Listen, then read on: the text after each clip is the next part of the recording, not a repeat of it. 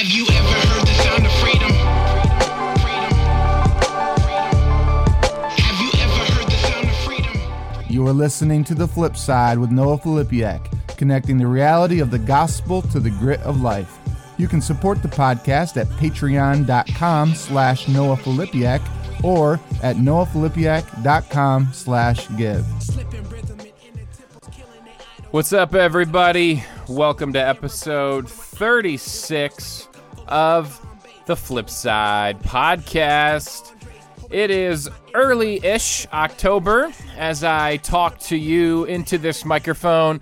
It is a beautiful fall day in Michigan, one of the best weather weeks of the year. Michigan fall when you when the stars align just right and it's not raining and it's in the 60s and it may be flirting with 70 and it's sunny out it is gorgeous and you have to savor it because it will be gone in about 30 seconds and winter will be here for the next eight months. But in the meantime we're going to enjoy today. I mentioned that it's early october because with early october comes early November, this time of year, the presidential election. I don't know about you, but I'm going to be so glad when the election is over. I I can't watch the debates. I tried watching debates one year, one random year, I don't remember when, and thought, "Wow, these are our our our leaders of our country and the way the way they talk to one another." Like like elementary school children the the disrespect the insults the interrupting it is the type of behavior we all teach our children uh, not to engage in. It is this immature and it seemed at least this this year I was watching uh, it's it seemed to sort of transcend party. It just seemed to be the culture of what was expected it was uh, an insult contest uh, more than a helpful uh, conversation about politics, and I, I'm just ready for it to be over.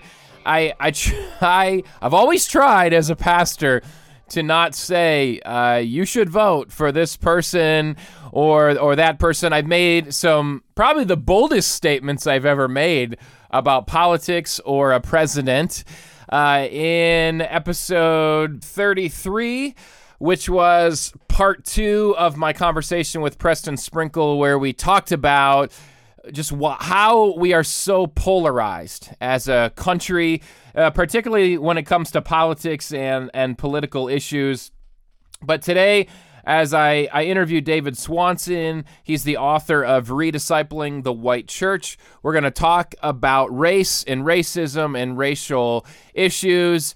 And it's it it's it's going to bring up some triggers. It's going to bring up some trigger language for some of you, some language that I think has been has been hijacked by politics, has been has been hijacked to a point where it's sometimes hard to even talk about these these things because as soon as you do, everyone just goes into their their Republican tribe or their their Democrat tribe or conservative or liberal or however you want to to draw it up and we get into our tribes and we can no longer have have helpful biblical conversation about about what's going on in our country. And so uh, we do have a mailbag here on the podcast, and you are allowed to email in anything you would like. The email address is podcast at beyondthebattle.net. Podcast at beyondthebattle.net. Speaking of these issues, we'll jump into the mailbag right now. Mail time. Mail time. Mail time. Mail time. Mail's here. So this email comes from Pete, and I referenced the email, but I'm not actually gonna gonna read the email, and and that's only because he brings up the topic of cultural Marxism, and it's to me it's such a it's such a confusing topic. I was even I was confused by the email, and I didn't want to misrepresent Pete or what he was asking. But he brings up the the buzzword. That's the word I was looking for with trigger words. There's these buzzwords. He's asking about cultural Marxism. And I'm going to say here publicly, so to speak, on the podcast, I am not an expert on what all these words mean. And here's the thing I don't.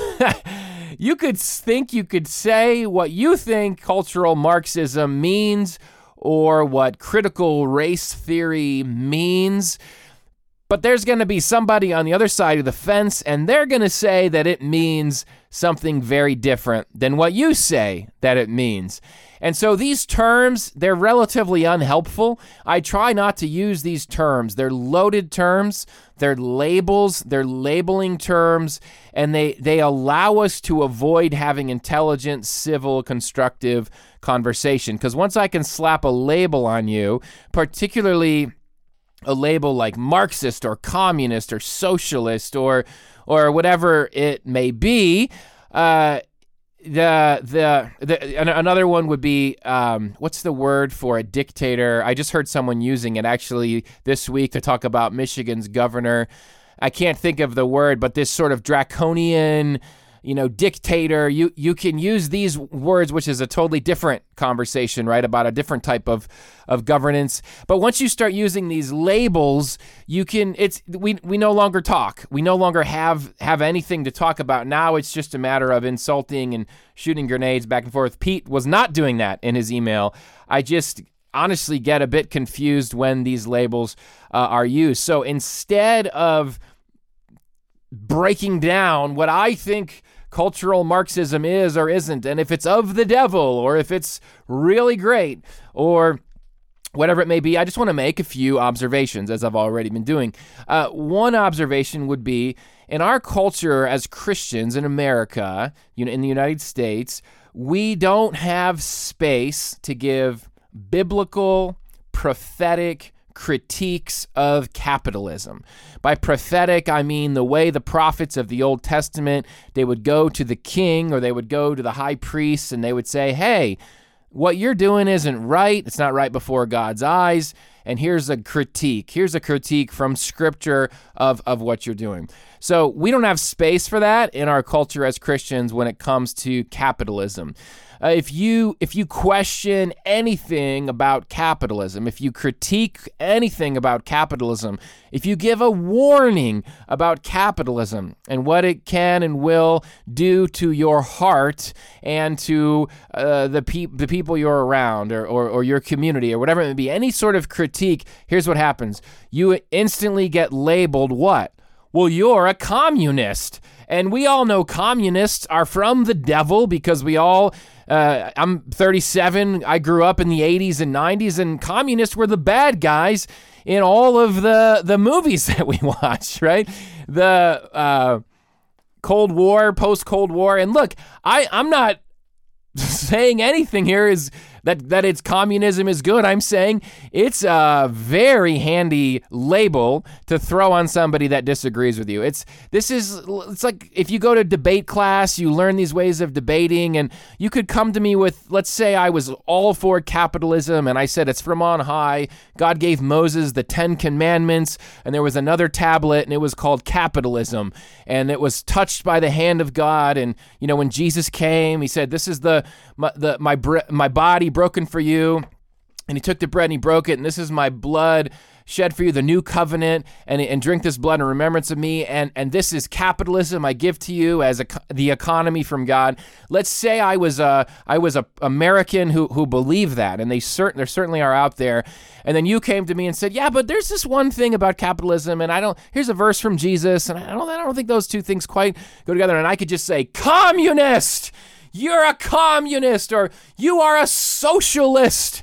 Uh, th- those are the words we use now uh, politically to not have to have these conversations, to to not have to listen to when somebody is critiquing or in a in a biblical community sense giving. Man, and, and how healthy is it? It is so healthy to have people in your life, no matter what the subject is, if it's your money in this case, or it's your, your sex life, if it's your attitude, if it's the way you treat other people, to have Christians who love you, who point you back to Scripture and say, hey, Let's talk about this. Isn't that? I mean, I think that's what sermons are supposed to do. Sermons are supposed to keep you in line with Scripture, but often sermons instead uh, they they just comfort you in what you already are living and, and, and, and, and doing as an American, and the sermon is meant to comfort you in that lifestyle so that and, and sort of help you live that lifestyle uh, better, you know, in, in a way that kind of uh, is more, I don't know, it's a way that you'll come back the next Sunday, right? And keep tithing and all these things. So that's a whole nother conversation that I'm getting into about church and sermons and and and and the prophetic piece versus sort of caring and trying to comfort people along. Uh, there's there's plenty to be said there. But when it comes to capitalism uh, and and all these labels, communism, socialism, Marxism. I I don't like that we can't give critique to capitalism. I'm I'm listening to the book How to Be an Anti-Racist by Ibram X Kendi. He is not a Christian, but he gives some wow, profound is a good word, profound critique of capitalism. It's towards the the middle end of the book and wow, you listen to it, and I mean, and, and he, I'm, I'm sure people would go nuts on some of the stuff that he says, but he's not for communism or for socialism. He's just giving critique of capitalism. He calls capitalism the twin of racism and gives a, I'm not going to give it all here, but just gives some profound, compelling thoughts on the connection between capitalism and racism and and if you man you just go back throughout history and, and even how capitalism began and you think about man you have a plantation owner and they own all this stuff and they have all the stuff and the slave they don't have the stuff and you know it just there's this intricate relationship that I've never thought about between capitalism and and racism. You have to be able to read that, is what I'm saying. You have to be able to read that and maturely set all your pride aside. Set aside all your political allegiances and let's be honest, propaganda that's been indoctrinated into our heads from our political parties and read something like that chapter that critiques capitalism and then go to scripture and go to Jesus and say, Jesus, what do you want me to do with my money? Uh, what do you want me to? How, how, do you want me to treat the poor? Uh, what what should money look like within the kingdom of God, within the church? And I don't care what the political parties say. I don't care what the isms are of capitalism and, and co- I don't care about any of that stuff. Communism. I care about the kingdom of God ism. I care about Jesus ism, and and that's where we uh, have to get to as well. What I'm going to do next is read from my friend Tyler St. Clair. He has been a guest on the podcast uh, before, and he wrote this on his Facebook page. Tyler is a black pastor in Detroit, and I, I love how Tyler takes us away from how we miss the point, and he takes us here to the point. So these aren't the words of Noah uh, this white, you know, pastor trying to maybe be an activist or whatever. This is from Tyler, who's living this. This is his life as a black man in America. And he wrote this uh, the week of the Breonna Taylor uh, verdict that came out, where there were not charges filed against the officers that killed Breonna Taylor. Here's what Tyler says. You labeled MLK and company communists, but celebrate him today and now call us cultural Marxist, social justice warriors, and critical race theorists. You've downplayed my personal experiences with police as, quote, isolated events. You've misrepresented our desire for biblical justice as something evil, been callous at our tears, and avoid true dialogue. You've screamed, all caps, about abortion for decades, but have ignored countless other human rights issues including immigrations, excuse me, immigration and all forms of discrimination and other forms, excuse me, and other forms of discrimination. You've remained silent about countless senseless deaths of people of color, clear cover ups, and travesties of justice for decades, but you've been very vocal about the riots and your right to bear arms. Breonna Taylor's tragic death and the clear lack of justice is why we are exhausted, furious, disillusioned, and afraid for our children. And unfortunately, the response of many Christians and churches is why we are bidding farewell to America's church. I hope you can just let that sink in for a moment emotionally. Can you can you hear that? Can you listen to Pastor Tyler? Can you listen without responding? Can you feel what he's feeling? Or do you immediately go to your preloaded bullets, your preloaded messages, and go wham, bam, bam, bam? Here's why you're wrong.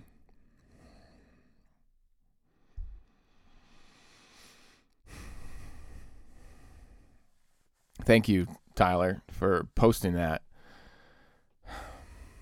Hmm. Think of it this way if you're white and listening.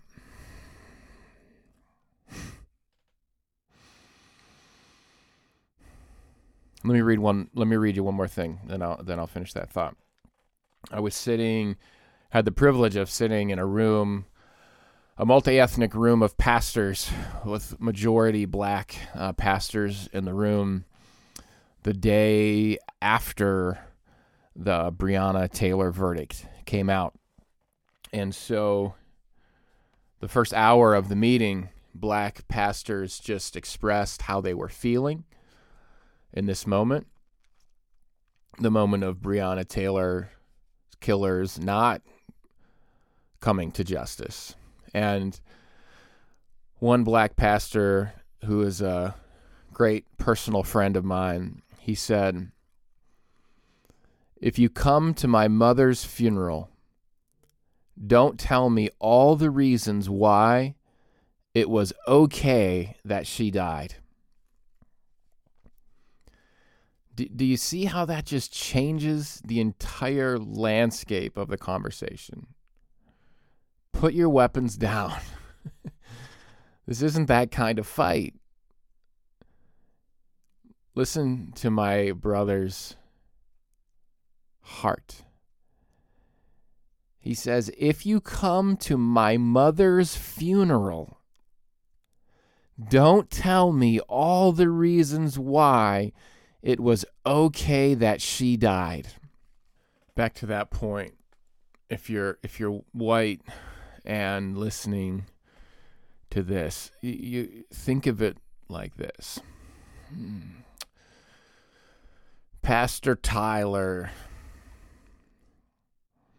feels the way he f- feels that he put in his post. I can't say it any better than he did or truer because particularly uh, it's his experience as a person of color. I haven't f- felt the pain that he's felt. I can try to empathize with his pain, but it's his pain. I mean, he he has these are his wounds.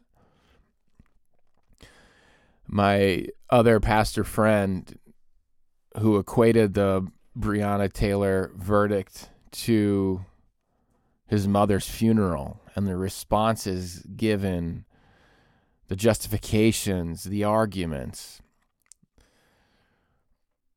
like being told all the reasons why it was okay for his mother to die. His mother, his mother. Is he is he making it up? Is Pastor Tyler making it up?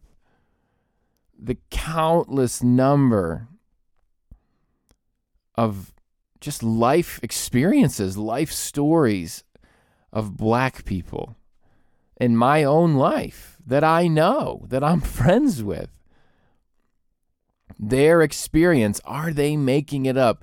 I I cannot imagine how frustrating, so frustrating it would be to be black in a white America. A white majority, a white majority, white structures America. And and how much harder it would be to be a black Christian. Because because when you meet Jesus, you would you would expect that it would be different in the church. You would expect uh, you would expect biblical community like they experienced in the first century amongst Jews and Gentiles and barbarians and Scythians and Samaritans and Roman soldiers, the many other ethnicities that had extreme animosity towards one another, that found themselves in the same church in the same communities, church communities, caring for one another. And so you meet this Jesus and you go and you say, The white church will get it. They'll understand. We'll be in community together. And listeners, this is statistically proven. Uh, Rediscipling the White Church, the David Swanson book, talks about these stats that the views of white Christians are more similar to the views of white non Christians than they are the views of Christians of color. So we're more similar to not unsaved people than we are to saved people of color when it comes to our views of the world, of politics, of economics, of these sorts of things. It's statistically proven Divided by Faith, Emerson and Smith, a sociological study that they did, that white evangelicals, the, the you would think being a Christian, the assumption would be would make one would make people less racist. And on a one definition of racism, that's potentially true that you you think kind thoughts towards individual black people and don't sort of hate individual black people because of because of their skin color. And we'll talk about some of this in the interview with David Swanson, but being a white evangelical Christian according to Emerson and Smith actually makes you more racist contributing more here's here's how here's what that means contributing more to the systems of racism that disadvantage as a verb they disadvantage people of color. That our worldview as white christians it's just statistically shown. It's re, it's you can read the survey results.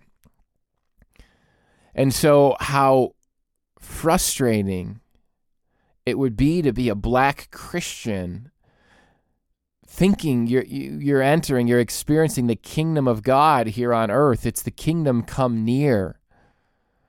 Oh and you you just hear more of the same more of the same of the and we use the word hate too too loosely I'm going to try not to use that word, but it's not love. You're called a liar.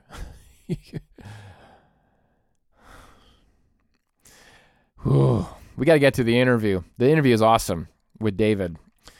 Uh, I'm not going to do a Noah's rant today. I just decided that I, when we do these episodes, so if you're new to the flip side, uh, not every episode is on racial justice. I'm not sure I can handle that. I just, it's so heavy. It's so sad. Uh, David helps bring some hope. Bring some hope, baby. We got hope in Jesus. Uh, we're planting mustard seeds. but we're not going to do a Noah's rant. It just doesn't. It doesn't feel right. It doesn't fit the mood. For those of you new to the podcast, I I always end the podcast with this just zany, silly, ridiculous. My attempt at comedy, uh, Noah's rant. I do have a good rant for my next rant, uh, but we'll save it. We'll save it. Um, yeah, so just enjoy this episode, or I should say, enjoy this interview. Sorry, I just get a little emotional when I talk about this stuff. So thanks for bearing with me. Enjoy this interview with David Swanson. I pray that it would challenge you. Um, it's not entertainment. I don't say enjoy it like that, but let it let it engage you at a deep level. May God, I pray God would speak to you through it and challenge you, challenge your worldview with Scripture. Again, I said that earlier. Isn't that what Scripture's for? Scripture is meant to shape our worldview. It's meant to challenge the world's worldview. It's not meant to just accommodate. It's not the sidecar to the motorcycle that is the American cultural worldview. No, it's the driver's seat. It's it's meant to create our worldview. So so humbly, um, I hope this podcast and how it points to Scripture does some of that in your life and in the life of your church. Uh, David W. Swanson is the pastor of New Community Covenant Church, a multicultural congregation in Chicago's Bronzeville neighborhood. He helps lead New Community Outreach, a nonprofit that collaborates with the community to reduce sources of trauma. And he speaks around the country on the topics of racial justice and reconciliation. He is the author of Rediscipling the White Church From Cheap Diversity to True Solidarity.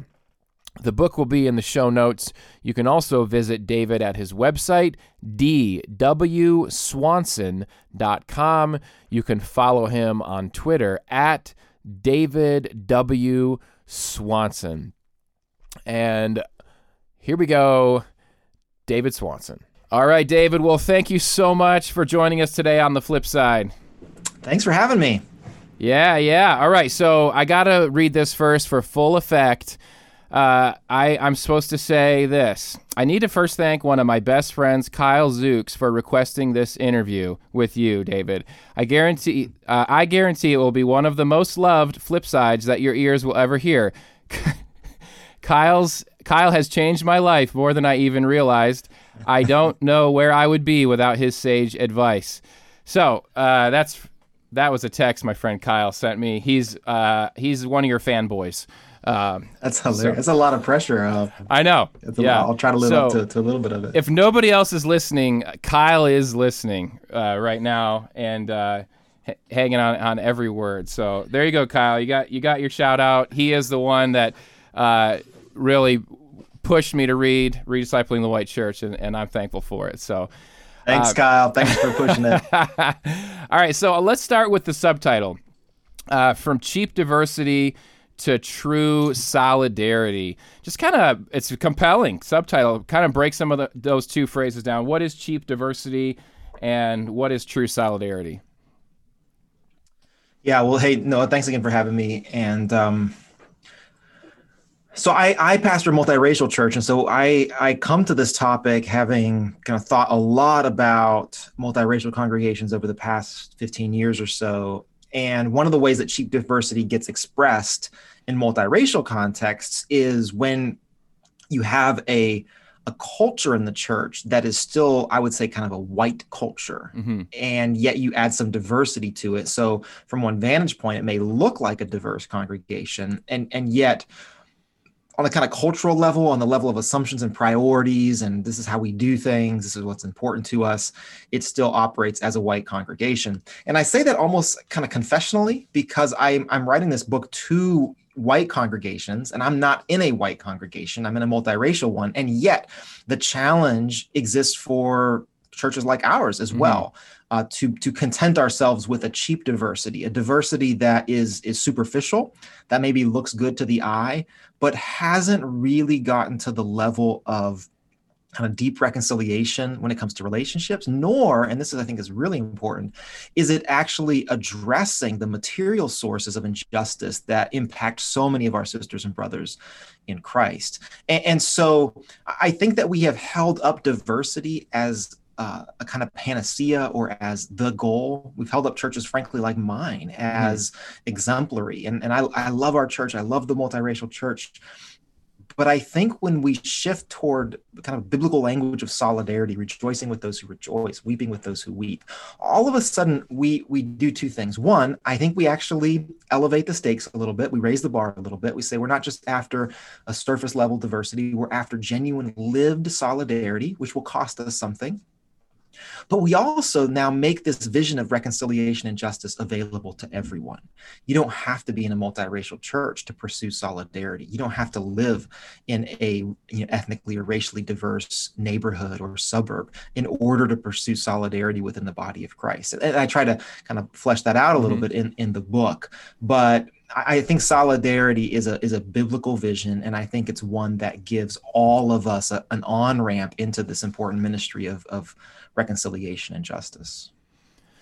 So you brought up the word material as you were talking just now, and how does explain what you mean? I guess first by material, yeah. and how does material have anything to do with diversity? Because I think a lot of people, when they think of diversity, they just think, okay, show me a photograph, and in that photograph, I see, you know, white, black, right. brown. Okay, that's that's mm-hmm. diverse.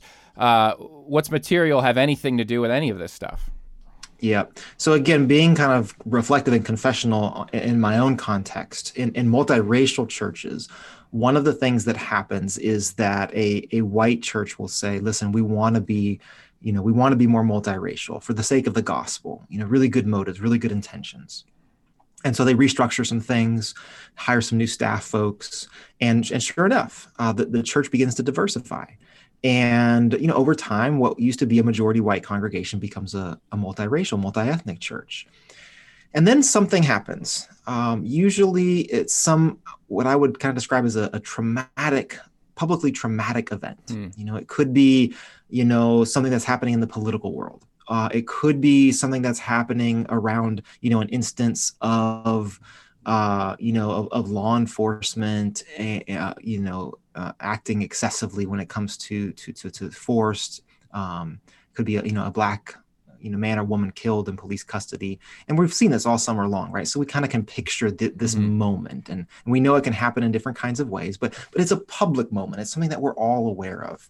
And now we go back to that church, and the the, the people of color come to to church that Sunday after this thing has happened, expecting that their congregation is going to acknowledge it, right? Because this has been felt strongly. This has mm-hmm. been a mm-hmm. source of grief or trauma or sadness. And and and then nothing is said. Uh, you know, there's no word mentioned from from the pulpit. There's nothing nothing said from the pastor and and this person feels you know let down by that right? Because this is their lived reality. This is their their lived experience. And so maybe then this person asks some questions. They say well hey you know how come pastor didn't say anything about this? And how come our church doesn't really seem to to, to be engaged in this way? And oftentimes what that person is met with is hey you need to stop being political mm-hmm. or you need to stop bringing those liberal issues to church when all this person is doing right is is saying these are things that are impacting my life. These are things that are weighing heavily on me are impacting my children etc is that is there not room for our church to to acknowledge this and to respond prayerfully as as a congregation does in so many other ways? Mm the, the, the, the dynamic that's revealed in that kind of moment is a really important one, I think, especially for those of us who are white to understand.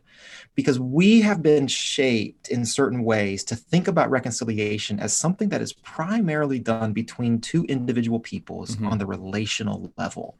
So we think about something like racism as, as fundamentally a, a relational problem. And so our goal is to reconcile individuals to each other across lines of, of, of racial difference. And when that starts to happen, so when that majority white church becomes more diverse, we think, okay, it's happening. We've mm-hmm. done it, right? We're this vision of reconciliation because we see these relationships in place. But now put yourself in, in the shoes of that person of color who has experienced you know some of the, the, the worst of this racialized society who has experienced racism not just in an interpersonal way but in a kind of structural and societal way. Relationships are great for that person, but relationships in and of themselves do nothing to address the material sources Mhm. of that person's experience right? That person can have three or four white friends and yet the the the, the systems the structures the societal assumptions remain the same and and so that that person of color realizes okay this church has a very different understanding of reconciliation and it's one frankly Yeah. that is going that is privileging the, the the white perspective over the actual lived experience of, of that person of color. And so that's why I think we need to be intentional about talking about the, the material sources of injustice, because that's what's actually impacting sisters and brothers in Christ. That's the thing that's that's shaping uh, people's experiences in, in this world. And for those of us who are white and who have often been shielded from some of those things, this is an area of, of, of maturing for us that we can start to, to develop a larger vision of, of God's heart for justice and reconciliation that includes relationships always, but also includes those things that are actually impacting people's lives. Mm. What advice would you give for, let's say it's a church, or let's say it's just an individual who's listening, and, and when they hear you say systems and structures, you know, they start rolling their eyes maybe, or there Yeah. seems to be a lot of, I don't know, I call it propaganda. There seems to be a lot of, of messaging out there politically that when someone starts saying those things, there's sort of an eye roll and Right. and there's a worldview that exists, and it's it's plenty strong in the white church as well. Uh, this uh, this worldview that you know my experience really is the only experience that that's out there, and so I haven't experienced these things, and there's just this assumption that. Um, we all have had the same American experience, you know, from the day we were born until right. today. There's sort of this equal opportunity. We're kind of taught these things in school, and um, just for for someone and I, I'll try to. There's people that are combative about this. So let's say it's not a combative person. Let's say it's somebody right. that's that's humble and and they're they're wanting to learn, but they're maybe it's a pastor and they're they're saying, I don't know, I I, I don't think it's a systems thing. I think those people, Right. I think those people, those poor people. They're they're lazy. They need to pull themselves Mm-hmm. up by their bootstraps. Um, is there advice you could give? I know it's a big question for the limited time we have, but advice you could give that might help someone consider maybe shifting their worldview over to understanding some of the systems and structures that people of color are up against, and that if Right. if we want to be diverse and, and we want to be reconciled, we you you cannot do that without getting to this Right. point of acknowledging the structures. Yeah.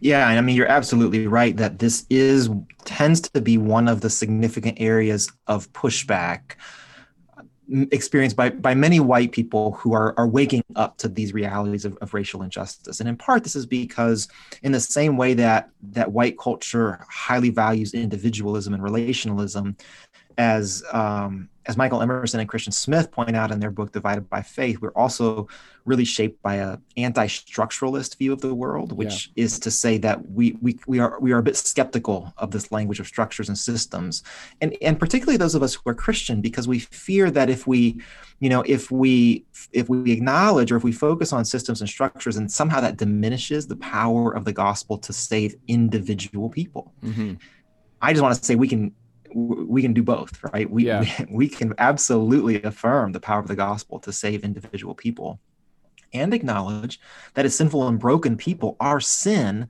uh, does not remain contained within us as individuals, right? If we think of maybe the smallest society or culture that I'm a part of, it's my family. It's the smallest system. There's four of us in that family. And as much as I'd like to think that my own sinfulness is, is somehow maintained within my own body, I know that it's not. It spills out into my relationship with my wife, to my, you know, short temper with, with my sons, right? And, and, and on and on. Uh, we could think of these examples just on a very small level. And so, of course, this is going to be a reality in larger systems as well, and societies as well. I, I think we need to have a, a robust view of sin and acknowledge that sinful people create sinful structures and systems and, and, and, and governments and, and so on. And I actually think that white Christians are, are willing to acknowledge this in, in some areas. It's just that there's others that make us a little bit a little bit more timid. hmm So I think let's let's develop a, a more robust view of sin in the way that sin infects everything that we create. But let's not be afraid to do that because you know anytime our view of sin gets a little bit more accurate, uh, the cross also gets uh, that much bigger as well. That, that there is no sin, no matter how systemic or, or how widely spread, that will ever be too much for the, for the cross of Jesus. And so I think we can actually be confident in in this conversation, and and whether or not we've thought about sin on a systemic level before. Uh, I think we can do that because the gospel is a foundation strong enough for us to do so. And frankly, if we are ever going to start to make a dent in the segregation that is experienced in the American church, we're going to have to grow up in this area. Mm-hmm. We're going to have to mature in this area and start to acknowledge the way that there are um, there are things kind of built into our society that privilege some of us at the expense of, of others within the body of Christ and that's a maybe a hard pill to swallow but I, I think we can do that and i think when we do we're much better positioned to actually experience the solidarity uh, that that god intends for us to know mm. so let's say there's a, a white pastor of a white church and they're they're going to attempt to talk about systemic issues for the first time. So systemic racist, systemic racism, systemic mm-hmm. injustices. Mm-hmm. Uh, there, you know, we, we could talk about kind of these buzzwords, whether it's white privilege or it's uh, sure, sure. our history, you know, p- redlining, uh, right, you know, on up, right. and um, police brutality. There's, but they they realize that if they say certain words, right. let's say in a sermon or elsewhere, uh, they might get fired. Um, they they they they risk losing a significant amount of people from from their church, yeah. and it's easy for us to say, "Let it rip, brother. Speak the truth, or sister. You know, speak the truth." Um, let them go if they leave. But we're talking mm-hmm. about that person's livelihood. We're talking mm-hmm. about, you know, mm-hmm. this church mm-hmm. of however many people being kind of going through a lot, just trauma. Uh, yeah. What what wisdom or advice do you have for that pastor on how to begin uh, engaging in talking about these yeah. systemic things as a part of the discipleship of their church? Yeah. Yeah, and and and I don't know when when this episode will air, but I mean we're in the thick of an election yeah. season right now, and everything you just described is an absolute lived uh, reality for so many pastors around this country right now who, who, who I think feel like they're just barely holding their churches together, you know? Yeah.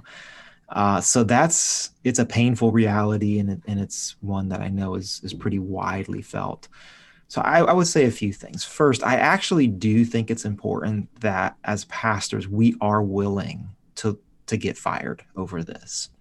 That I'm going to say more than just that, but I do think it's important to start there that we yeah. actually develop a conviction in our gut that this is the gospel, that we are talking about the witness of the body of Christ here and to content ourselves with a, a kind of watered down, segregated version of, of what God intends for us and is so plainly viewed, seen in, in, in the New Testament, is, is just unacceptable for those of us called to pastoral ministry. So I, I do think we need to have that come to Jesus moment. Now, that doesn't mean that we try to get fired. We try not to get fired, right? But we need to be okay with that. Um, my friend Dominique Gilliard, uh, who's written a really important book called Rethinking Incarceration, he, he says something that I found so helpful, uh, and he usually is directing this to to white pastors. He'll say, "Don't let the thing you cannot say today about racial justice and reconciliation in your church be the same thing you cannot say five years from now." And he's acknowledging sort of you, you have to know where your church is you have to know you know what mm-hmm. those words are that are going to mm-hmm. you know immediately cause them to, to disengage yeah. but as clergy as pastors it's our job to lead people deeper into the truth we we serve the one who is the the, the truth itself and so and so we we can think a little bit more strategically then okay here's where we are today where are we going to be a year from now where are we going to be two years from now where are we going to be three years from now so let's not you know let's not immediately jump into the pulpit and try to burn everything down let's also not be afraid or timid let's be thoughtful. Let's realize where we actually are in our churches. Let's realize where those areas of immaturity are. Let's realize where our church does not yet have a tolerance for the full truth. And, and let's begin discipling them, you know, in, in that direction. So you said a phrase that we can unpack for a second where you said this is the gospel and I know there's some listeners and sort of my tribe growing up would would would point at that and say click off nope that guy just Right. said that guy just said that that fixing racism is the gospel the Right. gospel is Jesus died on the cross to save us from our sins. And if you accept that forgiveness into your life, you will be saved from your sins mm-hmm. and go to heaven. And you're saved by grace, not by works. That's the gospel. And what you just said was works based uh, and and uh, not it, you know it's, what, that has nothing to do with Jesus. So so I- and let me just say this: your book, Rediscipling the White Church, does a fantastic job of talk of walking through this. So I, I encourage any reader that either is intrigued by what you said or is upset about it to read the book because it I think it masterfully walks through um, what you're talking about. But let's just pause there. What do you mean? Uh, what do you mean when you say this is the gospel? Yeah, so I, I want to say a couple of things here, um, and I don't know if I'm going to help or make it worse. That's uh, fine. So you'll you'll have to you'll have Yeah. to make that call. I, I think for a long time, white Christians have have viewed racial reconciliation as a as a sort of option. It's as though we we picture a, a buffet table uh, or or a, a potluck line of all the different sort of justice options and and you you know you might have the option to help uh, you know build wells in a country in Africa right or to fight against sex trafficking Mhm. uh, or to be involved with uh, you know you know uh, unwed pregnant mothers uh, and then over here is racial reconciliation and, and you choose um, when I read the New Testament, what I find is that reconciliation is simply a part of our identity as the people of God. It's not it's not a thing that we necessarily do. It's it's meant to be who we are. We're meant to be known by the reconciliation accomplished for us by Jesus on the cross. And this reconciliation, as you say, absolutely reconciles us to God through the shed blood of Jesus.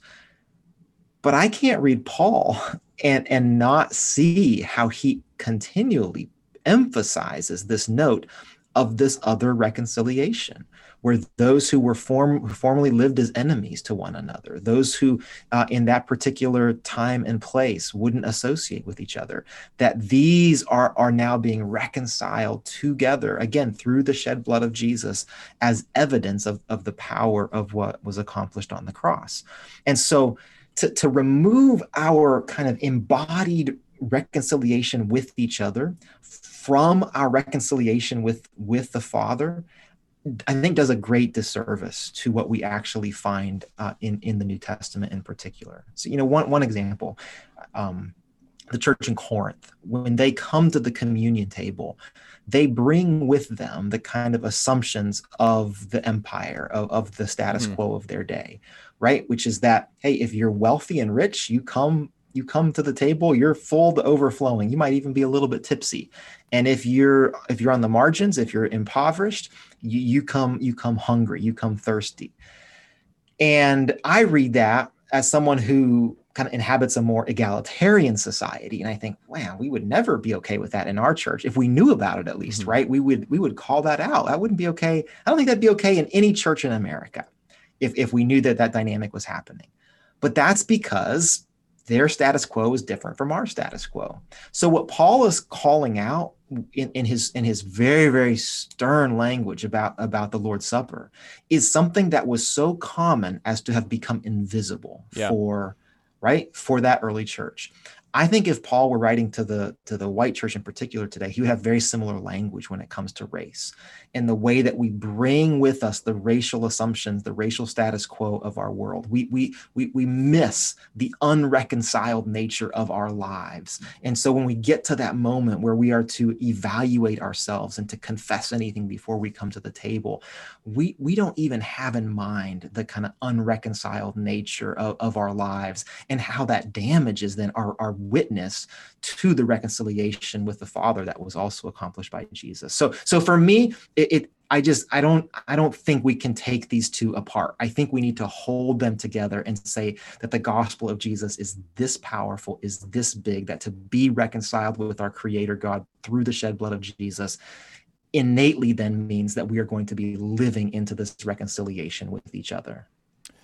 Yeah, I, I love that. And I think what it brings up is how the gospel it brings life change. The gospel actually, you know, if you really, pay, I was giving sort of a, uh, a, a made up caricature of a person saying, you know, this is what the gospel is, sort of earlier.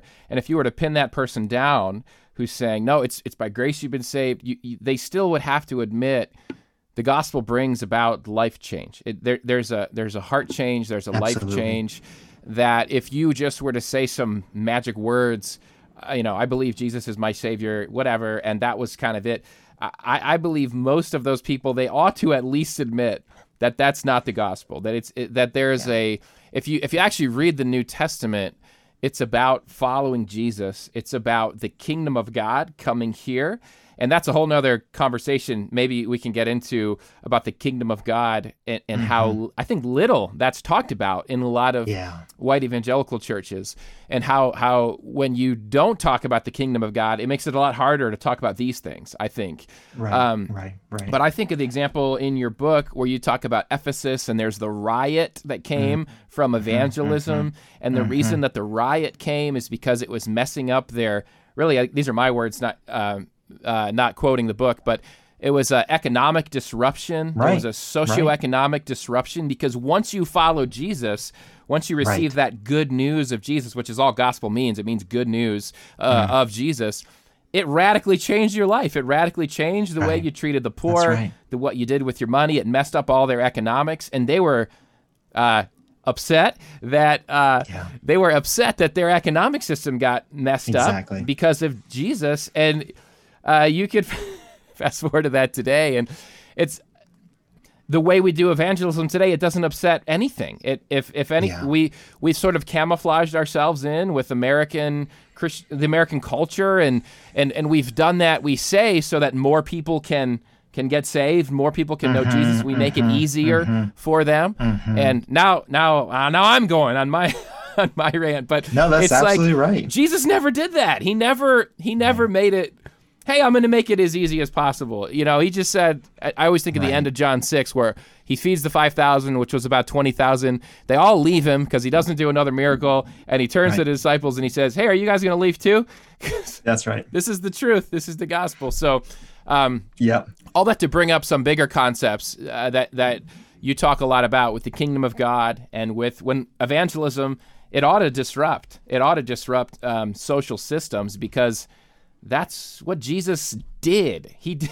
I mean, yeah, it's that's so right. clear and it's, in the and Bible. it's not a it's not a, a, somehow kind of a works based righteousness, right? Like we don't do these things to earn our salvation or to earn God's favor. They're evidence of the transformation. Yeah. They're evidence of what the what Christ has accomplished you know for us what the holy spirit is doing in us that that we cannot live according to the patterns of this world as paul said any longer it's just that when it comes to race, so often white Christians haven't seen how the patterns of this world are opposed yeah. to the kingdom of God.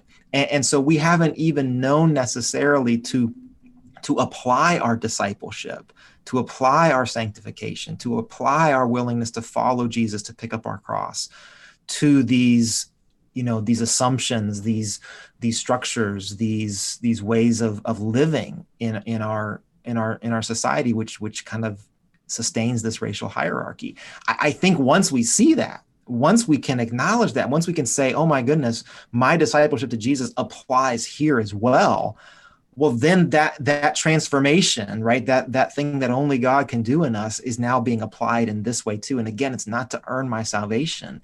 It's it's to live it out in this mm-hmm. very particular way can you talk about what discipleship means to you i feel like discipleship is one of the overarching foundations of of your whole book and you talk about how we all, and correct me if I'm misquoting this, but how we, we all are racially discipled, Yeah. Wh- whether we're admitting it or not. Every single one of us is being racially discipled. Uh, can you talk about that a little bit? Yeah, I, I borrow heavily from Dallas Willard, and my so my simple definition is a discipleship is following Jesus in order to become like Jesus, to do what Jesus does in the world. And depending on your your church tradition, you tend to emphasize one of those three. I think we, we do our best to hold all three together. Uh, we leave we leave stuff behind in order to follow Jesus. We are transformed from the inside out by Jesus, um, and then through the power of the Spirit, we do what we see uh, Jesus do in, in the world. When it comes to racial discipleship, it's just this idea that uh, that discipleship is not, you know, solely a Christian idea, right? We we're, we're being shaped, formed, led, directed by all sorts of different things. Is you know the, the, the biblical language about this has to do with idolatry, right? Anything that we give our affections or allegiance or worship to, and you know, in in this country, um, one of the things that that forms us away from the kingdom of God is the the kind of racial assumptions of, of this world, the, the racial status quo. And so we get we get discipled racially in a way that segregates us, that kind of turns our attention away from uh, racial injustice, um, that that leaves us content in a kind of segregated Christian experience that can acknowledge that yes, there is the wider body of Christ out there, but actually leaves us without any real desire to experience it ourselves, you know, or or or to privilege the uh, you know the the experiences of our sisters and brothers who might be suffering over our over our own our, our own experiences. Uh, so I think these are some of the the results of that racial discipleship that is at work on our imaginations, our assumptions. Um, and again, it's it's gone relatively unchecked in most white churches because we haven't applied our our discipleship in this area. And once we do, that's where things get good, right? That's where Mhm. there's I think amazing creativity available to congregations in their own contexts to just allow the good discipleship work that's already happening there to now be applied to this area of race as well. I love the phrase within your definition of we do what we see Jesus do in the world. And I know that concept that you wrote about, it, it really shifted my paradigm of what discipleship really is because often in the, I think just in the Western world, in the white Western world, we think of discipleship as learning. We think of it as uh, if I sit in a physics class, uh, I want to learn that the knowledge is in my physics professor's head Mm-hmm. and that's my goal. And so I go to church the same way. I want to learn the knowledge that's in the Bible or the mm-hmm. knowledge that's mm-hmm. from the pastor or the seminary or, or whatever.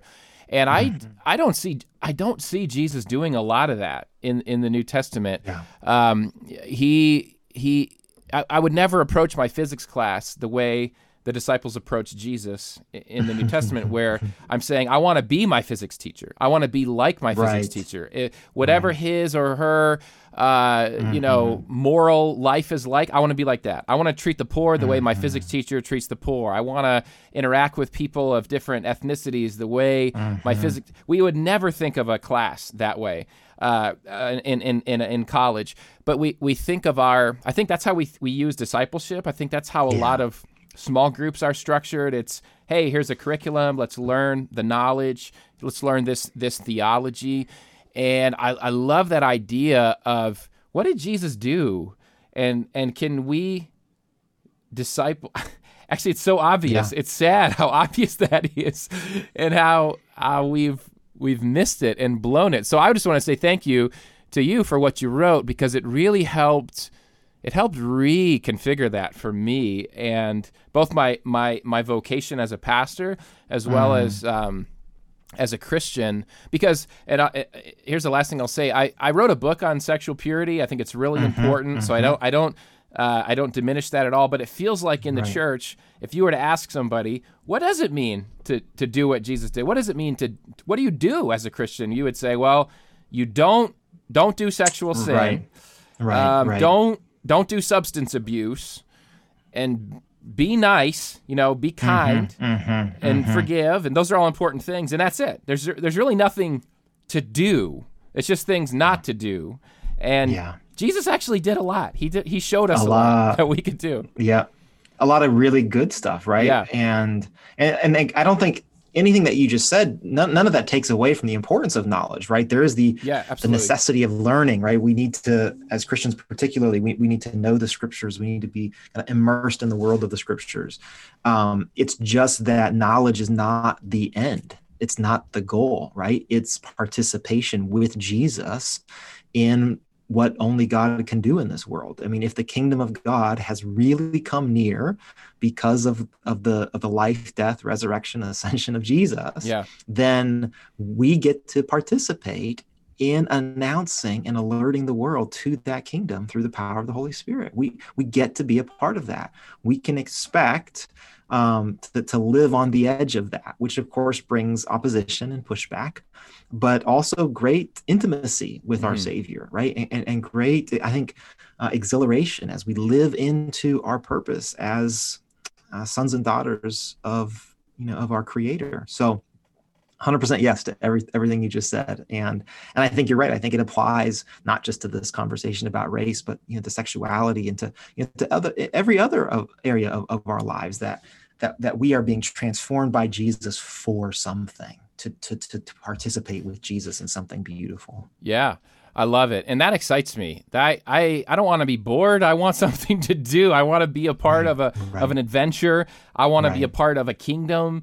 And That's and I, I I sometimes maybe to a fault I think of life as a, a battle, you know, between good and mm-hmm, evil, and, mm-hmm. and I and I want to. I want to get some swings in there. You know, I want to be I want to be a part of this, not just, you know, sitting on the sidelines sort of watching. So, yeah, that that gets me excited and and that's I hope listeners who are maybe on the fence about some of this uh, could get excited, you know, about that about that too. So, well, let me uh, kind of take us down our, our home stretch here with a with a few a couple practical um, questions for for listeners. Uh, you've mentioned this uh, early on. There's um, white. There's people, white people that are very segregated. Uh, there's a stat you give in the book. I don't remember what the stat was, but uh, a white person's social network is very segregated. So most white people just know a bunch of other white people. And so, what advice do you have? And this has been helpful for me. You know, it's easy when you live in the city uh, which I did for 15 years, and you live in the inner city, and you're doing you're doing diverse, reconciling work. Uh, it's easy to kind of get on a soapbox and and say, you know, those white people, right? And then, uh, Yeah. but Yeah. if you go out into the rural areas of eh, pick your state, I mean, every state has very rural farmland and predominantly it's only white people around uh, or if you're in a, a suburb suburbs are a little different because they were many were created because of white flight and redlining but but we'll throw suburbs in as well just for people that this is the majority majority of these listeners Yep. probably it's the majority of many many churches out there. What is a, a white person to do? They don't live in the city. Uh, they they attend an all white church. Um, they certainly aren't horrible people, which we, which we can Nope. m- make them out to be, right?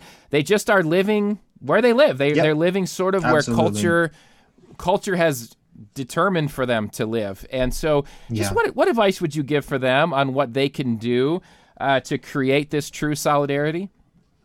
Yeah. Yeah. And I want to say that, you know, as I'm answering this, that I I have lots of friends who pastor in those exact sorts of contexts. And I love their ministry. I love the the the possibility of of what they're doing. Uh, I used to think, uh, as you kind of hinted, that the work of racial reconciliation and justice was mostly for those in urban settings or multiracial settings. I, I don't believe that anymore. Uh, once we start to apply our discipleship to this, a lot of the really good potential is in the exact settings that you just hmm. described. And I, I actually hope that was one of my hopes for this book is that somebody would read this who who was interested in racial reconciliation but just never felt like there was a role for them Yeah. to say oh you know there is in my setting in my context in my church right now we can start so having said that i think there's a few things one i would suggest for, for the person who's living in a relatively racially homogenous area to do a little bit of research and to start asking how come my town looks the way it does? How come my suburb looks the way it does? One of the things that racial discipleship uh, does uh, to white people is make us think that our lived environments are simply uh, neutral results of a bunch of you know personal choices right? So white people wanted to live here black people wanted to live right. over there brown people want and that's just not how it works in this country. There there are histories there are there are um, uh, you know federal uh, policies there are you know bank loans uh, there are histories of racial purgings in some areas of, of our country. And, and and so we actually need to understand that. So we need to to to move from this uh, idea that this is just how things are and so i don't need to really think about it that much to there's reason why things are the way they are. And so i do actually and, and what happens then is that we we shift from viewing our uh, the ground we walk on as just being sort of neutral and we start to see like you know what? It actually bends in a certain direction and Mm. it's not a direction i want to go in right? Mm. it bends away from the reconciliation of the kingdom of god. It bends into this kind of racialized discipleship that segregates and oppresses. So that's the first thing. Become a student of your town your suburb your neighborhood. It's not hard to do in the age of the internet and google. You can do some research really fast and and learn some important stuff. The second thing i would say is start to pay attention to where the um, where the marginalized people in your community live. Uh, you know there's i have a friend who pastors in a rural area here in illinois and from one vantage point you could say well it's a mostly white area but then you realize well it's agricultural. So there's actually there's there's quite a few uh, you know more recent immigrants who live in that Mhm. community as well. Uh, another friend who pastors uh, up near a lake in wisconsin kind of more of a recreational area. Same thing service sector quite a few immigrant peoples there. Well now that that pastor he understood that. He had the eyes to kind of look around and start to poke around a little bit. He didn't buy into the narrative that this was an all white area. And what that eventually led to was this really amazing partnership with a spanish speaking church planter Mm. who felt called to that area who also had eyes to see uh, the ministry potential there. And they were able to partner up and start to do some some really amazing ministry together. So so start doing some of that work as well like kind of push beyond the assumption that this is how this place is start to look a little bit deeper. And the last thing i would say is start praying about this. If reconciliation is tied up in the gospel if this this kind of witness across cultural lines of division and hostility is at the heart of what God wants to do in the world to proclaim his glory, then, then we ought to be praying about this. And if we do an honest evaluation and realize that our lives personally don't express this in any kind of way, well, let's start asking God to change that in us. Let's ask God to show us where our blind spots are, where we've gotten comfortable in some things. Let's ask God to show us where there's potential for some relationships and participation across these lines of division that we just missed uh, uh, prior to that. I, you know, I guarantee if we start praying this way, the Holy Mhm. Spirit's going to start showing us some stuff. Some of it's going to be hard, Yeah. right? It's going to be ugly that we're going to have to repent over, but a lot of it's going to be exciting as well. It's going to be opportunities for us to start living into some of the stuff we were talking about a, a few minutes ago. So I think if we if we do that, if, if we start becoming students of our place, start seeing kind of who's been made marginal or invisible, uh, and start praying, you know, that God would start leading us deep, more deeply into these kinds of relationships and then participation. Um, things will start getting interesting pretty Yeah. quickly Yeah. Interesting. That's a good word. yeah, that's so in a true. very good way. In Yeah. a very good way. Yeah, I love it. And I and just a, a, a side thought on that. I know I've I live in a I live in a rural, you know, a little rural town right now, and there are black friends of mine that won't come to this town. Right. They um and that's not just this town. That's a bunch of towns. I've talked many, many times. You know, it's funny. I'll talk to a, a black friend and just randomly mention a town, and they're like, "Oh no, I'm not going there." Mm-hmm. And and and white people don't realize that that we we have this racial stereotype where we're I'm not going into that bad neighborhood because I might get shot. Mm-hmm. And and the the likelihood is much higher. I don't know. There's not. This isn't research driven or proven, but um, I will say the fear is is higher that black people don't want to go into these rural white Yeah. towns because Yeah. they're afraid that they could get shot just for walking around Well, black. Yeah, and I would I would encourage your listeners to do a little research on uh, sundown towns. Um, Sundown towns were were towns where, yeah, if you were a person of color, and particularly a black person, you were not allowed to be there overnight. Now that history passes from the white imagination very very quickly, but it doesn't for for people of color, right? That that memory is still really really strong. And so again, a little bit of internet research, you can Yeah. start to see oh my you know right in my own county there's two or three four sundown towns right Mm. I'm, I'm here in illinois there were Mhm. sundown towns uh, a little bit west of me here in, in the suburbs and and that memory is still pretty strongly felt Yeah. And I would say the intimidation is still there today. I see signs That's of it right. in my town. White intimidation. It basically just says this is sometimes it's a con- it's Confederate flags. Uh, it could Right, be it could be other right. political political flags and political signs and there's there's an intimidation factor. Uh, and and my my thought then is if you're a white pastor in one of these towns, this is your place. Y- You, know, you, Right. you the way you disciple your church can impact this small town uh, to become a, and transform your town to be a place That's where, right. at the very least, people of color should be comfortable That's right. driving through or, or visiting. You know, so it's a pretty pretty real thing. Um, this question was sent in by a listener, and it is a question about how to uh, the balance between being a change, trying to be a change agent where you are, if you are in a, a white homogenous organization. So that could be a church, could be a Christian organization, could be another uh, organization. But let's stick with the, the, the Christian realm right now. And you want to be a change agent. You've been reading these books and you've been listening to podcasts like this, and you're saying, all right, and you're talking to the, the leaders, and the leaders are saying, no, this isn't going to happen. Uh, and their question is about how certainly there's no exact answer to this, but how, how long do you stay um, versus leaving to to do this stuff s- somewhere that's actually doing it, or leaving to just go to go and do it with the fear that if you stay too long, you'll just be spinning your wheels and you kind of end up doing. You stand before God someday and say, "Yep, I didn't do anything because I just stayed. I stayed in that spot where." Uh, so it's a real, it's a real for this person asking this question. It's a real wrestle that that they're struggling with. and it's not it's not just that person that Yeah. that is uh, unfortunately a a rather common experience. Um, I, I'll I'll mention a quick resource. I actually wrote an article about this a couple years ago, and you can find it at missioalliance.org. Uh, and the title is "Young Leaders: Here Are Ten Ways to Lead Up for Reconciliation and Racial Justice."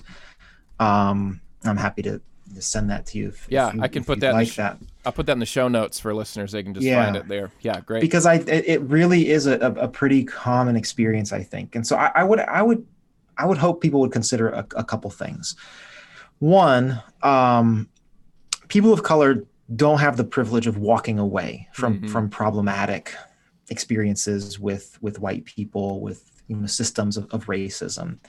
I have that privilege, right? I, I can be in a conversation about race and I'm uncomfortable. I can be in an organization that doesn't feel like it's moving fast enough for me and I can walk away, right? Mhm. I, I have that privilege to kind of choose to engage or disengage. And so, one of the ways that I think white Christians show evidence of spiritual maturity in this area is when we choose not to walk away. When we choose to remain at places that are challenging and that are difficult, we remember that this is one of the ways of, of walking in solidarity with our with our sisters and brothers of color. So th- that's one thing. That's not to say that you stay somewhere forever. That's not to say uh, that if you're experiencing some kind of you know abuse of, of any kind in that space, that that it's Mhm. not okay to walk away. Um, it's just a, it's just a kind of check, right? It's a kind of re- way of being reflective uh, about this. Uh, the other thing I would say is that none of this happened overnight. We're talking about things that are deeply ingrained for hundreds and hundreds of years and, and generations. And we're talking about something that is spiritual work. There is an enemy, and I truly believe this there's a spiritual enemy who wants the church to remain segregated, who wants white Christians to kind of remain Yeah. racially discipled in such a way that we're not pursuing solidarity with the rest of our uh, of the body of Christ. And and so we we as much as we would love to see these kind of sudden breakthroughs, we should probably prepare ourselves for what Eugene Peterson talks about as the long obedience in, in the Mhm, same direction. That this is the work not of of, of months but of, of decades and generations. That's why I included a, a chapter about children's ministry in, in the book. Mhm. And so so let's think about how I'm going to be in this church with this organization for, for the years to come. Uh, and then the third thing I would, well, third and fourth, find who your people are in that in that congregation. Find who's going to be encouraging you. Find you know who you can be reading with, praying with, talking with, who's going to be an encouragement to you. And then finally, find that church outside of your church or that organization outside of your organization where you can spend enough time Mhm. to be refreshed, to be reoriented, right? To, to be reminded what's up and what's down.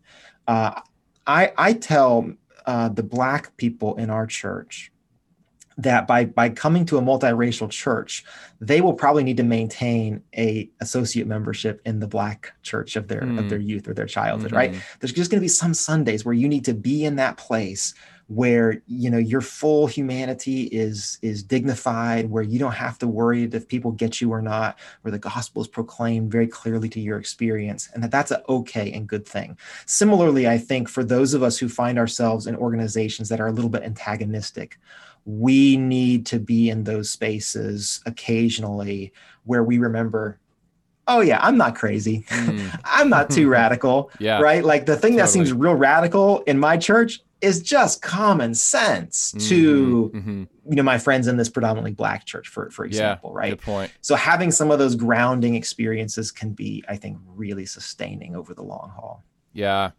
Love it. It's awesome. I got one more final question here. This one's a personal one, and you you mentioned it. You mentioned it towards the end of your book, and so I'd love to get your thoughts on the podcast. But uh, what do you do with despair and or paralysis? And so and so for me, it's on. It's there's there's two ways this goes. One way is just how unequal things really are. Once you start going down the rabbit hole, uh, I, I, I, it's much like the Matrix movie. I, I warn people. I just say, you, you know, just be careful. Don't sign up for this workshop mm-hmm. unless you, you really want your whole world is going to change. And and it just gets seems like it just gets harder and harder. There's there's mm. so much inequity out there, and it seems to be mm-hmm. getting mm-hmm. worse and worse and worse. The inequity uh, in, in our culture. So that's one area where I look at it and go, despair, Yeah. paralysis. Ah, I, I, I feel I want to change this. I want to fix this. If I was the president of the United States, maybe I could fix it. And knowing Sure, that wouldn't fix it. Um, then the other side, then there's another way that I've experienced despair and paralysis, is how many white folks don't get it. So you, you just go, you how can you not get this? And and so my my question is for not just for me obviously, but for anyone listening that's struggling with despair or paralysis for either of those things or both. And let's throw in anger, especially from people of color and um, but white people too. There there's an anger towards the white people that don't get it, uh, and that's a whole nother emotion. But um, at least anger propels you forward, I think, to act still. Mm, Whereas mm-hmm. despair and paralysis, as a white person with privilege, I Yeah. I can just I I can't keep doing this. This is so frustrating, and it mm-hmm. feels like we're losing. It just feels like we're losing over and over and over again. Um, gi- You know, g- give your thoughts on that. Now, I like how you kind of ended your book with with some encouragement along these lines as well. Yeah, yeah, yeah. I mean, I think w- when it comes to the kind of frustration with white Christians, I wish I had a great answer for that. I, I feel that all the time. I think what's helped me over the years is to realize that the Holy Spirit is doing so much amazing work in the church around the world, but in our own country, but often just doesn't get the spotlight, right? In in in, con- in immigrant congregations, in black churches, um, there's there's there's amazing work that's being done. There's amazing ministries of righteousness and, and, and reconciliation that are happening. As a white Christian, though, I I just haven't been formed to look there for evidence of God's work. Right? I look for the spotlight. I look for where the money is. I look for where the mm-hmm. crowds are. Like where the attention is. And so that's been really helpful for me. And and I say, you know, I any white Christian who who wants to have this conversation, I'm, I'm there. I'm at the table. At the end of the day, though, where I'm looking for evidence of the Holy Spirit's you know movement is probably not going to be in those majority whites white Christian spaces. Again, I believe God wants to do something there. I I, I wrote a book you know because of that. But when I need that encouragement, I'm, I'm often that's often not where not where I'm looking. You know, to your, to the first question, just about about despair, that's a real thing for people right now. There's a lot of folks who are who are Yeah. feeling that. Um, and and so I, I want to say this carefully, but I think we really got to be careful about despair. It's okay to be discouraged. It's okay okay to get down. It's okay to have hard days. It's okay to kind of hit hit hit the brick wall. Um, but again, the the the more we are in lived solidarity with the diverse body of Christ, we realize that there can be a sense in which despair also is a privilege, right? Yeah, totally. Um, because it, it, it causes that kind of disengagement.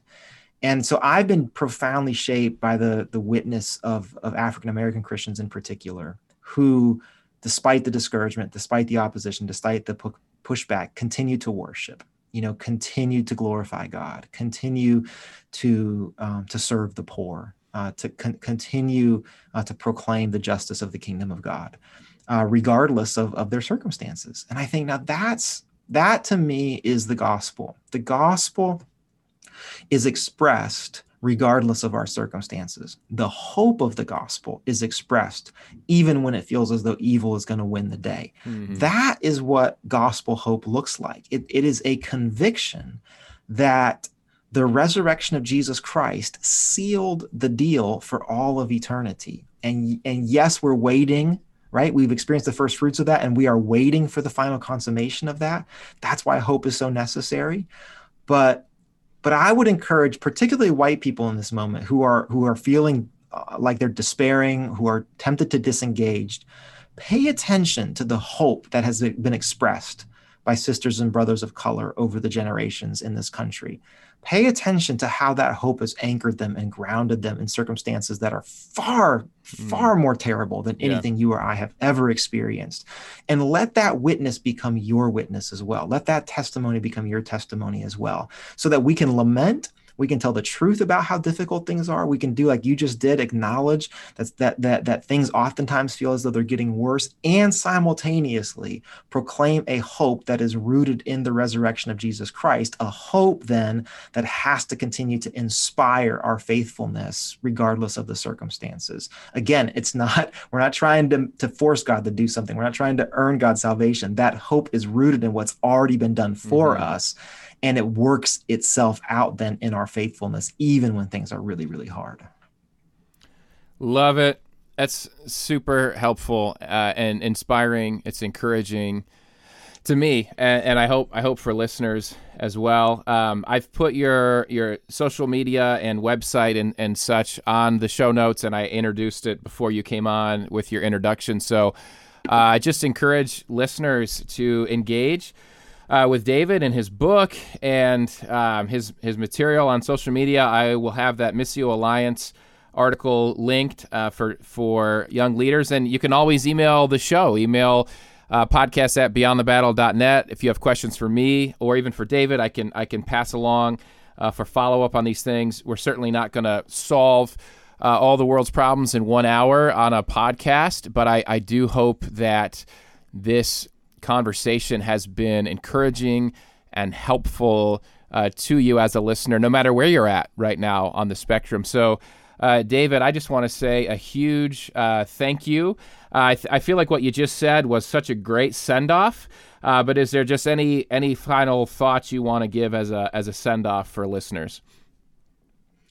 I think I would just want to remind folks how good God is, Mhm. and that if if if reconciliation and justice is God's idea, then it's going to be good. And we've talked about a lot of the things that are maybe difficult, some of the pushback, some of the hard stuff. But if this is God's idea, then it's going to be good, and I can testify to that. Yeah. Um, I would never go back. I, I would never trade, you know, the experience of of the of the very diverse body of Christ for for anything else. And so, you know, I, I hope that we can believe that too, particularly if, if a person is earlier on in the journey, or if what you've mostly experienced is some of the some of the difficult stuff. Just know that how how good God is, and, and you'll get to experience that goodness as as you you know pursue this. Amen. Thanks so much, David. Thanks for having me. No, this was great.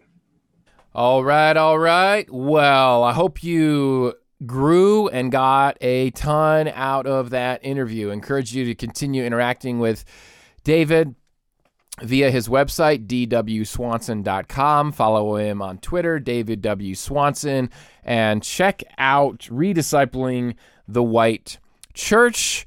I know my regular listeners, I know it's it's hard to have a flip side episode with no Noah's rant, but it's got to be done.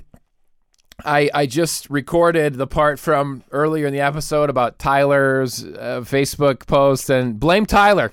There we go. Blame Tyler for their no nose rant.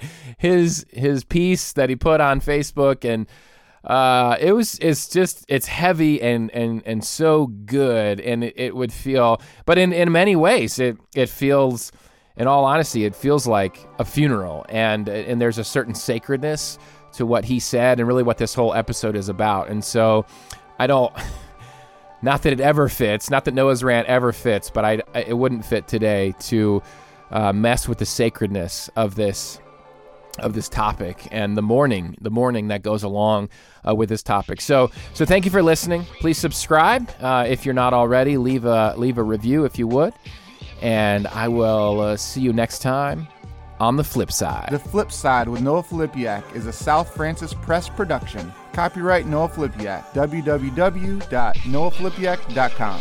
Theme music by Kyle Lake at K Lake Music. Used with permission. Please subscribe and leave a review on iTunes or wherever podcasts are found. souls needing revivals. What am I, do? Influence like the cup full of that Bombay.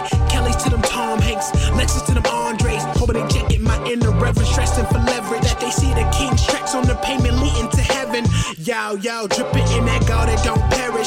People selling fake, see the green around their belly. Taking refuge in his hands, see his palms, my living quarters. Close them when I'm finished, it's time to bring me closer. There's no purgatory, cause you're in or you're out. When you see him in the clouds, then you know it's going down. Raise them, raise them, raise them. They've been sleeping for some ages. Now all God's babies so confused by this hatred. Pulpit preachers shouldn't aim to be A-list. Money probably long, but short is what your days. Have you ever heard the sound of freedom?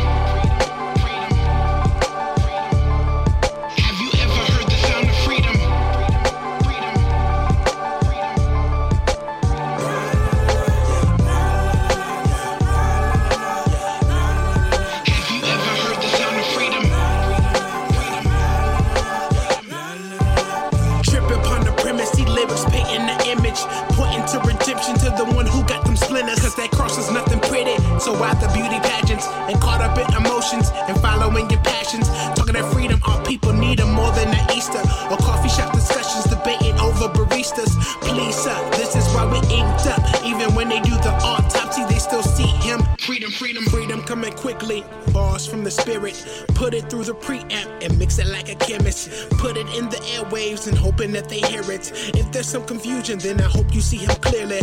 Raise them, raise raise. They've been sleeping for some ages. Now all God's babies so confused by this hatred. Pulpit preachers shouldn't aim to be A-list. Money probably long, but short is what your days is.